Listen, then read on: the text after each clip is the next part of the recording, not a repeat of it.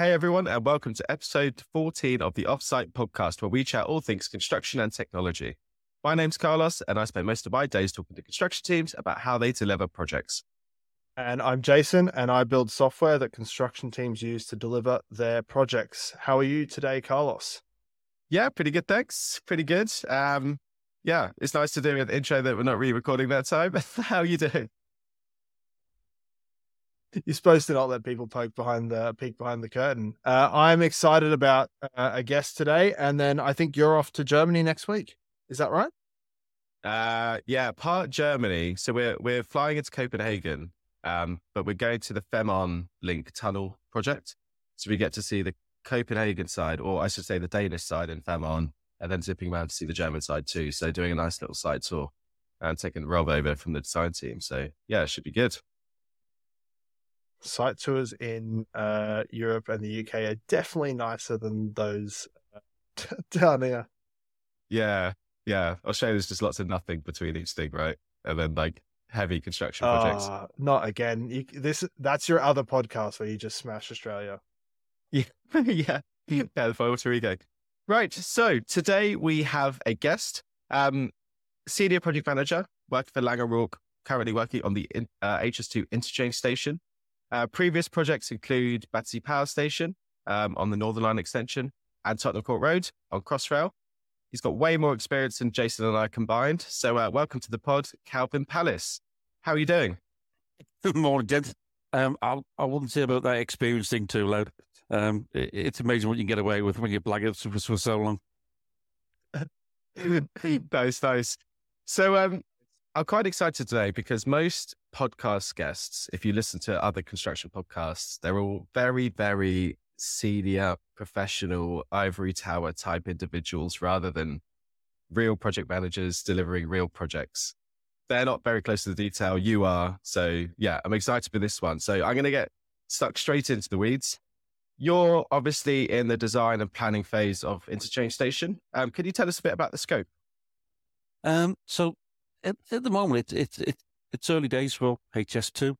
Um, we're we're looking to see how affordable and how capable the, the current design is, and it's making sure that we can we can provide H S two and the D F T the the, the design that Birmingham Interchange requires. Um, it's it's interesting. It it's challenging, um, especially with some of the constraints that we have um, at the moment with rising costs and bits and pieces. Um, and, and, and, it, and it is difficult, but it, it, it is a, a really satisfying job to be on. Good stuff. And um, in terms of the station itself, it obviously sits outside of Curzon Street in the central Birmingham station. What does the overall scope kind of look like if you were to summarise? It's, well, it, it, it's, it's the only new station for um, H S two. It's the link that, that feeds the airport.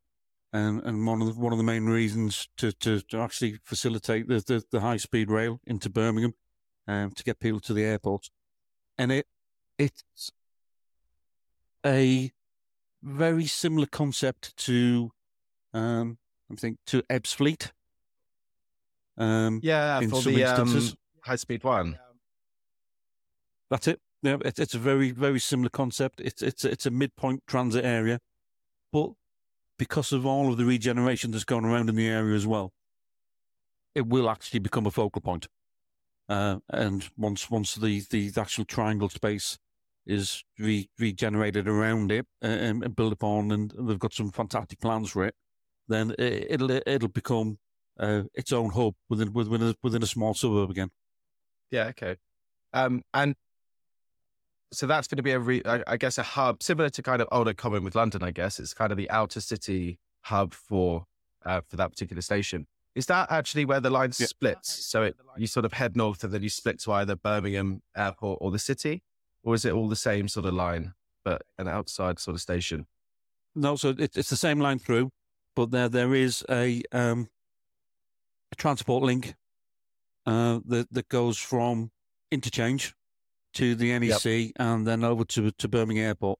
So it's a high-speed yep. transit link, very similar to D L R. Um, yeah, so okay. it's, it's non-manned.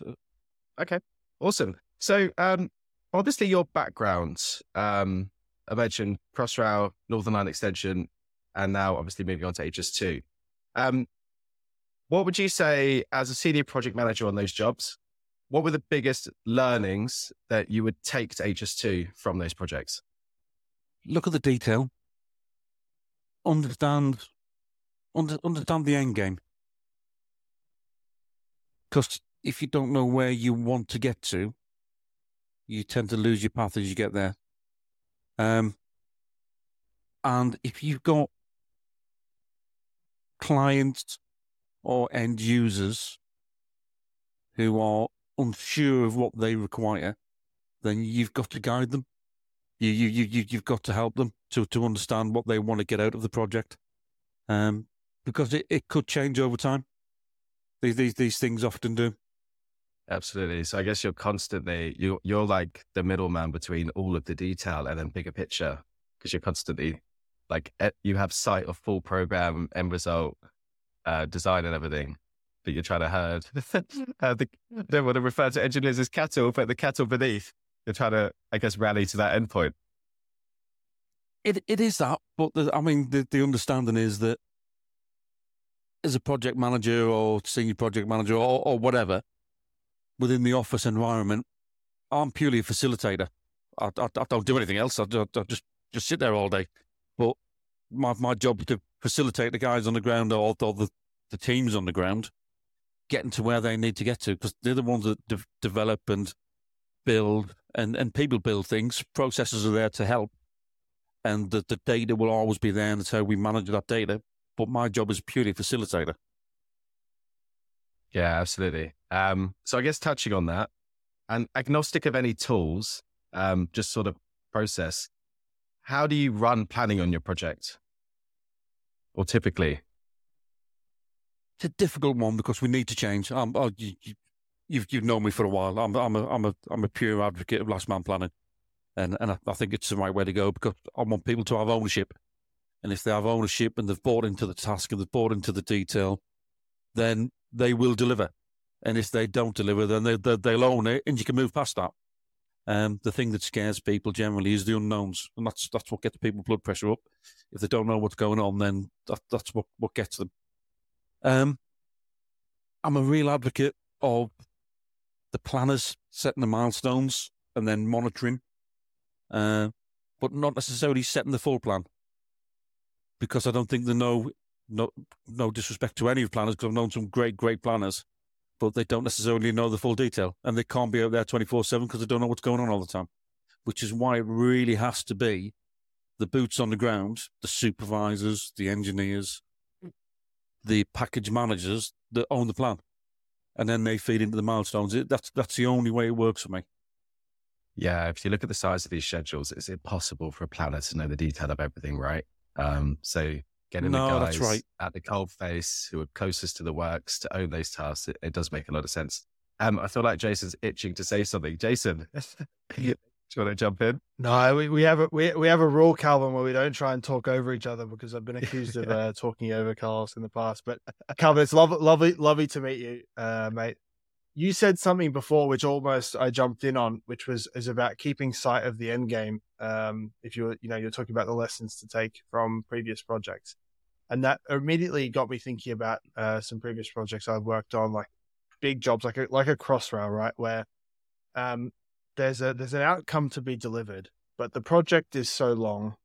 The amount of people that end up working on that project as it gets bigger and bigger, you know, grows and grows and grows. And the amount of complexity and detail that gets thrown up as you're trying to like bring together, you know, uh, architectural requirements, finishes, M and E, uh, everything. Uh, it, that end game can uh, definitely can get lost sight of, and you know, suddenly the whole thing becomes about some sidetrack, you know, side quest that we're working on. How can you, with a project with so many people and and uh, that lasts such a long time, um, how can you keep sight of that? How can a project keep sight of that end end goal? It's fairly basic in reality, and it sounds and it sounds really, really um, wrong of me to say that. Is you have your key milestones. And they, they, they, they are your stepping stone to get to where you need to be. And depending on the size and, and, and however complex things get, then you have to trust people. You have to give people the milestones and trust in them to deliver.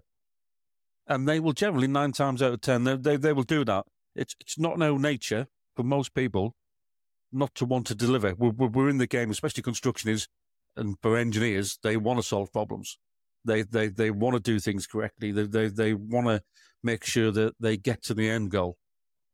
And as long as you're quite specific with the steps that you want to get to, and you articulate how, why, when, so that they can understand what they're feeding into and they buy into the logic, then it makes it, it makes it so much easier. And and what about in like the, you're obviously in a design phase at, at the moment, and and in my head it was kind of that design and design development where uh, that end game or the end goal of what is this project delivering can sometimes get a little bit lost, and that's where you're kind of, you know, negotiating, you know, requirements between a client, the contractors, you know, designers that you might have engaged. That was kind of what I triggered in my main, my mind when you said um, keeping that end goal goal in sight. Um, is that also a challenge on, on the job? Like um, remembering what the like core thing we're trying to deliver is? Yeah, of course it is. I mean, you when you when you look at the the service provider, the architect, the the final client. They all they all potentially have different drivers, and for me, one of the one of the biggest ones is, bless them, the architects. They they they they have some fantastic vision, and I and I really don't know where they get it from. Sometimes their vision is fantastic. Buildability of that vision can be a little bit difficult at times, uh, and you do you as a main contractor you you you span that middle ground between the the hope and aspirations and the architectural intent uh, and the actual buildability and affordability. And you, you, you, you, you drag, well, not drag that back, but you, you trying to get some realization into it of what's, what's achievable, especially nowadays when you think of the environment, health and safety uh, and everything else that we need to do, then, then that there is a big ask, but the architects and some of the things they come come up with are fantastic. Yeah. It can, it can be definitely difficult where, you know, as the project, I don't know, maybe this is um, ref- over reflecting on my own experience, but as the project evolves and gets bigger and bigger and, and time goes by, you know, you can find that those architectural, you know, ideas start to creep into requirements, and then the cost, you know, cost creeps up. And uh, yeah, having, you know, you you can't be in every single conversation, you know, suddenly, you know, death by a thousand cuts. There's all these little details that, uh, you know, add fifty percent to the cost. Uh, and, and that's it, exactly that. You, you've you've got to trust your teams around you, and it's just like I said at the beginning. It's amazing what you can get away with being being able to blackguard for so long, just having a fantastic team around you. Do you know what I mean, and and, and trusting them explicitly to, to get the job done. Yeah, yeah, definitely. I think to to maybe change tack then. Um, this kind of is a is an interesting segue, because when I when I looked at your um background. Uh, I immediately thought of like some of the the greatest engineers and project managers that I've worked with uh, over ten, fifteen years or whatever. They've all been, so many of them have been from a military background. And as I'm sitting here, I'm thinking about like names and faces of people I've worked with. And and um, and obviously your background is is uh, from the, the military, Calvin. Yeah. And I guess, do you agree with that statement of like, the, there's like some strong correlation between like really high quality engineers and project managers um, and, and uh, a background in the forces? And, and what do you think cause, and you know, what do you think drives that? Um, look, first of all, thanks a lot. I mean, to, to, to put me in that position with, with, with so like those people you've obviously worked with is a, a bit of an accolade. Um, yeah, look, I, I think, I, I would agree, not necessarily for myself, but I've I've known some fantastic people that are from uh, from from from forces background who've moved into construction, and it's it's it's one of those key items I think that we we we believe in the the team mentality. It tends to be we rather than me, and they tend to have an adaptation of being able to control a room, control an environment, control people, but without controlling them, uh, and and treating people for people's sake, but understanding what the end goal is. And I think that's that's that's one of the main drivers. Um, and you you tend to, most most people in the military, um, join at a very early age, their their formative years. Um, so it, it, it tends to instill in you a set of morals and values that you take forward for the, the rest of your life, for good or bad. Um, can be a little bit fiery at times. I can be very blunt at times as well, which the, the inner chimp in me screams, and it, and it's it's taken it's taken years to get past that. Um, but on the whole, I'd say that yeah, the, the the military and the skills that you gain, not only in a professional background, but as a as a person, it it, it sets you up to be a fantastic um, component w- within a business. Yeah, I, I definitely agree. I think there's like uh, the people I'm thinking of, and there's been quite a number of them, uh, and they're all they you know they're all definitely firm. Uh, uh, you you they're definitely energetic, um, and but you feel like you're part of a team, and you're not you don't feel like you're working for any of them, but you're working with them, and you get Excellent. kind of that. You know, like w- kind of what you want from a like a captain coach of a, a football team or something like that type of uh, of, of feeling, Calvin, um, for sure. Yeah, and and I think and it's it's all part of that ethos of, of you're in it together. It's a shared experience. Um, and look, I've I've been really really lucky to have some really good good young teams working with me. And I say young, and they have been young. I feel like a right old knacker now. The other side of fifty, everything's going everything's going downhill, and bits and pieces are dropping off. But but the younger teams, they are fantastic, and and people coming through now, um, do you know what I mean? They they they they they really shine, and they make it easy for people like me. They really really do. Yeah, yeah, that's cool. And I think like something that a lot of folks uh, are definitely passionate about is like this like transition from the forces to like. to like a civilian or professional role. Um, and obviously, as we spoke about, there's like th- those folks have a, have a ton to offer. Um, how did you find it, I guess, when you, when you, when you made the transition and, and I, and probably why, why, why, how'd you end up in construction? It was, it was hard. The the transition was, was, was really, really hard. I think the military's got a lot better now. Um, when I got out in, in two thousand, it was a bit of a difficult time. Um, and a, a good friend of mine, who's a senior P M in Australia, um, got me into construction, small, small civil civils construction firm uh, back in the U K there, um, and it, it was just from there. And it was it was literally starting from scratch, um, out on the tools, supervisor, and and just, just working my way through over the last sort of twenty odd years or so. Um, but yeah, it was difficult. You you feel, I mean, I joined the army at sixteen, and you you feel you feel as though you've lost a bit of your family when you get out because you're isolated, you're all alone. But however many years you've had everything there around you, you you've had structure, you've had guidance, you, you know what your job is. Yeah, you might be working twenty-four hours a day, but you know what you're doing. And you've all, you've always had your mates around you and, and whatever that is. And you come out into civilian life and that's it. You, you're by yourself. And it, it, it is it is quite traumatic. It, it's difficult. Yeah, I, when I was working, when I, when I first started in uh, as an engineer after I graduated, I worked for a company in Australia, uh, John Holland yep. uh, group, and uh, we used to have an exchange program with the Royal uh, Engineers, yep. and um, used to send folks over for six months or a year, and um, uh, every one of the folks that came over were, were brilliant, that worked on different projects with us, uh, and I think programs like that, they must do a lot to to helping that, um, like give people certain skills that could make that transition easier. Yeah, yeah, definitely. And, and I mean, you, you say John Holland, uh, and a, the the the guy who got me into construction, actually in Australia, he was in he was he was working with John. I'm not too sure if he's still there at the moment. Um, I, I don't want to name drop him on here, but yeah, no, no, I'll, I'll definitely, uh, yeah, I'll definitely ask you who it is after when I, yeah. when, I uh, when we finish. But yeah, yeah, um, it's it is a small world, so it is. Yeah, um, I guess it, I guess. Um, the other question I had, Calvin, was if I if I look, uh, you've obviously worked for a, a number of big contractors over your career since uh, since you started with the with that sm- smaller one you were talking about. Only two, and and well, yeah, like Taylor Woodrow, Vinci, and then and then Lang's. Yeah, so uh, so T- Taylor Woodrow yeah. was bought out by Vinci, the Vinci Grand Project. Yeah. So it's the same company, and then Lang's, and like Laing O'Rourke for the last sort of eight eight odd years. Is that is that right? That's it. Yeah, because. like, I guess one of the things I was talking to Carlos about recently was uh, at, at A F X, we, we've got this, so we get the opportunity to work with contractors across U K, Europe, Australia, New Zealand. And so we've got this the pleasure of interacting with uh, teams from all different companies every day.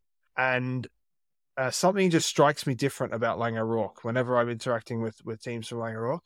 I don't know. The way that they deliver projects is like a, definitely a little bit different, but um, I think most significantly, I don't think I've ever met like a more consistently engaged group of people. Uh, everyone, everyone on a project seems to be really positive about the company. They're like really engaged in their role. And I think the most, the thing that strikes me the most is that they all seem to be like uh, understanding their role in the context of like the, the broader project and the company. And so I guess inside the, the tent, would you think it's the same? Like if you compared to, say, uh, Vinci, is there something different about Laing O'Rourke and, uh, compared to other contractors? I think there is, because because a lot of it is self-delivery. And the the, the way Laing O'Rourke work is, and it's it, and it's a strange one for for the eight years that I've been there. You work hard, you play hard, um, you, you have a clear understanding of who you are, and where you are, and what you do. The same as your your team around you does as well, and and it's about people, and you, you give somebody the opportunity, the guidance, and the advice to do their job, and you trust them to do it, and and, and you're left to you get you get paid to do a job, do your job, and it's and it's and it's really really. In in fact, I wouldn't say it, it, it it's it's fantastic to to to be valued enough to to get on and do the job. You, you get paid to do it, and I think once you get the same people who who have the same similar sort of values together, then the momentum that that gives you as a company, as a business, is is is fantastic. Do you, can you think of like what might like drive it? Is it is it um is it like a culture thing? Is it you know is it something about the company being a private company and having some of those values still? Um, yeah, I, do, I imagine it's not by accident, Calvin.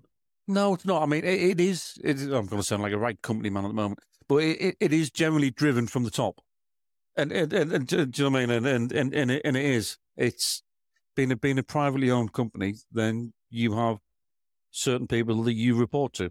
You you have you have certain details that you need to provide, and it's quite clear. And and it's the the, the, the governance and the guidance is, is there. Um, and yeah, and I think being, being privately owned is, is, is different. Um, and, and the, and the drivers are different, and you can, you can change a lot, a lot quicker than if you were hamstrung by, um, another sort of organization, be, because you, you don't, you know what I mean? You, you can be, you can be driven whichever way you need to be driven quite quickly without worrying about change. And it, it's, it's fantastic. Yeah. Definitely. It it does seem unique. Uh, Carlos, sorry, back to you, mate. I was, uh, I was like so intently listening to that that I was like, oh shit, I need to think about like, what I, what, what I'm going to ask next. No, one thing that um I found really interesting is you've got a lot of focus on like milestones and beating the drum to get everyone to focus on these milestones, and like you're at work with a purpose. And it kind of reminded me of like, there were two different types of Q Ss back when I was a Q S. Some would just turn up, they do their job, they work on C Es, they pay their subbies and they leave. And then there's another type of Q S that's thinking about like, are we actually making money on this package? What are the upcoming milestones? Are we going to hit them? Damages? And those two different mindsets are like, why you need the blunt and fiery that you mentioned. Like sometimes you just need to rattle the room and shake everyone and go, we're actually here to, to win this job, not just to do our work each day. So You know, I had to give a sp- shout out to the Q Ss at some point during this, but um, yeah, I think it's the same idea that like, I think you need the blunt and fiery um, because otherwise people in the room just don't get the importance of what we're actually doing. It's not like you're working in some admin role, you turn up, you do stuff, you go home. And as long as you, you did it to an extent, it's fine. Um, no. Yeah. So um, uh, and that's I hope right. You shout out the Q Ss too, is what I'm saying. Look, they're, they're, they're, they've all got their, their role to play. Um, and they are far better than me understanding the money side of it. Um, in fact, most people are better than me in most things, but that's that's that's a different story. You're underselling yourself, Calvin. Right, uh, we're probably uh, a little bit over time. Oh, sorry, you said something? No, no, that's fine. Self-reflection is good. Yeah, yeah, absolutely. Calvin, uh, it's been awesome having you on the pod today. So thank you very much for joining. I really appreciate your time. No, look, Calvin, thank you very much for, for um, having me on. Hopefully I haven't bored everybody to death by now. Absolutely not. Um, and that is certainly all we have time for today. Not. So thank you very much, everything, everyone for listening today.